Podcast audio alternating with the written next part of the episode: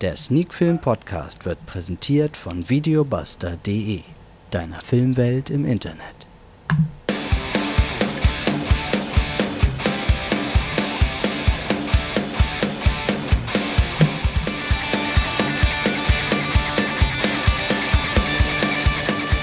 Sneak Film To Go Folge 138. Heute mit Terror in a Damaged Brain, die Brut des Teufels.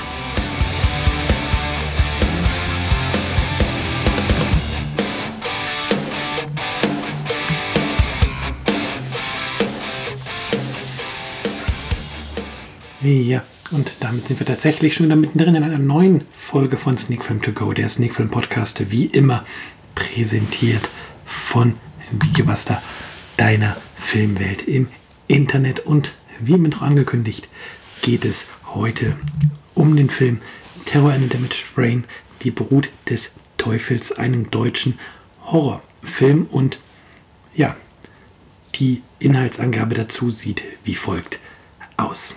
Eine alte Legende erzählt die Geschichte zweier Brüder, die aufgrund ihres entstellten Aussehens von den Leuten der Nachbarschaft immer wieder malträtiert wurden. Selbst ihre Eltern hielten dem Druck nicht stand und waren eines Morgens verschwunden. Aus Angst um ihr Leben zogen sich die beiden einige Zeit später in die Wälder zurück. Ja, eine sehr kurze Inhaltsangabe und die erzählt auch eigentlich gar nichts, was im Film passiert. Ähm, deswegen fasse ich das nochmal kurz etwas ausführender zusammen. Also ausführlicher meine ich natürlich. Ähm, es geht tatsächlich um diese beiden ähm, Brüder, die in ihrer Waldhütte leben und ja, aus irgendeinem Grund ähm, öfters mal die Leute, die sich in die Gegend ähm, verirren, entführen, in ihr Haus zerren und ja, sie versuchen dort zu töten und tatsächlich auch zu verspeisen.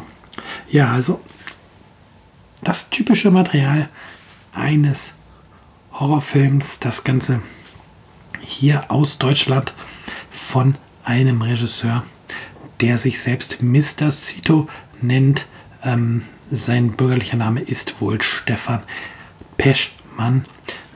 Quasi auch ein No-Budget-Film und wer mein Filmgeschehen so ein bisschen verfolgt auf den diversen Plattformen, zum Beispiel halt auf Letterboxd, wo man ja wunderbar die Filme loggen kann und wo ich halt wirklich auch die Filme immer logge, die ich mache oder halt in meiner wöchentlichen ähm, Filmwoche, dem Beitrag, der immer dienstags auf Sneakfilm erscheint, der weiß natürlich, ähm, dass es für mich jetzt nicht so ungewöhnlich ist, dass ich mir hier so einen Independent No-Budget-Film angucke. Es gibt einiges, was ich mir da in den letzten Jahren angeschaut habe. Ich bin auch immer offen für diese Art von Film. Es muss für mich nicht immer die Hochglanz- und mit hohem Budget produzierte Hollywood-Produktion sein. Und so ja, ist der Film ja entgegengesprungen.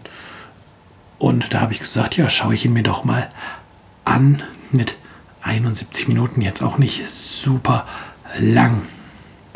Ja, aber was soll ich sagen? Ich weiß oder ich wusste ja, was oder ich hatte eine Idee, was mich erwartet. Mir war klar, dass ich hier halt wirklich einen Film bekommen werde, der ähm, nicht unbedingt äh, die besten Effekte etc. hat, weil der Film halt quasi wirklich ohne Budget ähm, gedreht wurde. Auch dass der Ton nicht immer perfekt abgemischt ist, sei geschenkt. Aber ehrlich, wenn ich kein Budget habe, muss ich Herzblut in einen Film stecken. Dann muss man dem Film quasi ansehen, dass alle mit Leidenschaft dabei waren und das geht mir hier ein bisschen ab. Das ist, das ist, fehlt mir bei Terror in the Damage Brain, die Brut des Teufels, total. Obwohl der Film nur 71 Minuten lang ist, hat er mich 71 Minuten lang quasi gelangweilt. Er schafft es für einen Horrorfilm weder Spannung aufzubauen, noch wirklich Schockeffekte zu produzieren, nervt dann tatsächlich mit ganz billigen Überblendungseffekten Effekten. Und ja, die Schauspieler sind einfach nicht wirklich ähm, Leute, die in dem Spiel schauspielern. Es gibt eine Szene, da werden die, da werden, es werden im Film zwei Mädels entführt und die beiden Mädels werden in der Hütte so ein bisschen ähm, gequält, noch nicht mal irgendwie äußerst brutal, aber wenn man nur die Tonspur dort hören würde, klingt das Ganze eher als ob ähm, gerade zwei Pärchen äh, gemeinsam Sex mit SM-Anleihen oder mit SM-Spielarten ähm, hätten, als dass wir uns hier in einem Horrorfilm befinden würde. Also das klingt so unauthentisch und unpassend und ja, allein daran merkt man so ein bisschen, oder vielleicht war das Herzblut da, aber ähm, allein merkt, daran merkt man aber, dass es nicht gelungen ist, dieses Herzblut dann auch wirklich zu transportieren. Und so kam ich mir tatsächlich ein wenig vor wie in einem Autounfall. Weiter gucken und nicht abschalten. Ähm und ja, es ist ja tatsächlich so, dass ich mich eher durch einen Film dann bis zum Ende durchquäle, als dass ich ihn abschalte, weil ich irgendwie immer die Hoffnung habe, vielleicht ähm, passiert ja doch noch was was den Film rettet oder weil ich mir auch denke, ja, wenn mir jetzt irgendwie die ersten zehn Minuten nicht gefallen, kann es ja durchaus sein, dass der Film eine Entwicklung durchmacht und ich am Ende von einem Film sage, der ist Mist, obwohl es sich dann rausstellt, dass er dann die Kurve kriegt, einen spannenden Twist hat, etc. etc. Deswegen tue ich mich da immer sehr schwer, ähm, Filme abzuschalten, so eben auch hier. Und so habe ich mich halt tatsächlich durch diese 71 Minuten durch gequält und habe mich wirklich gefragt, ist das bald vorbei? Passiert doch noch was? Warum jetzt wieder so eine dämliche Szene hier?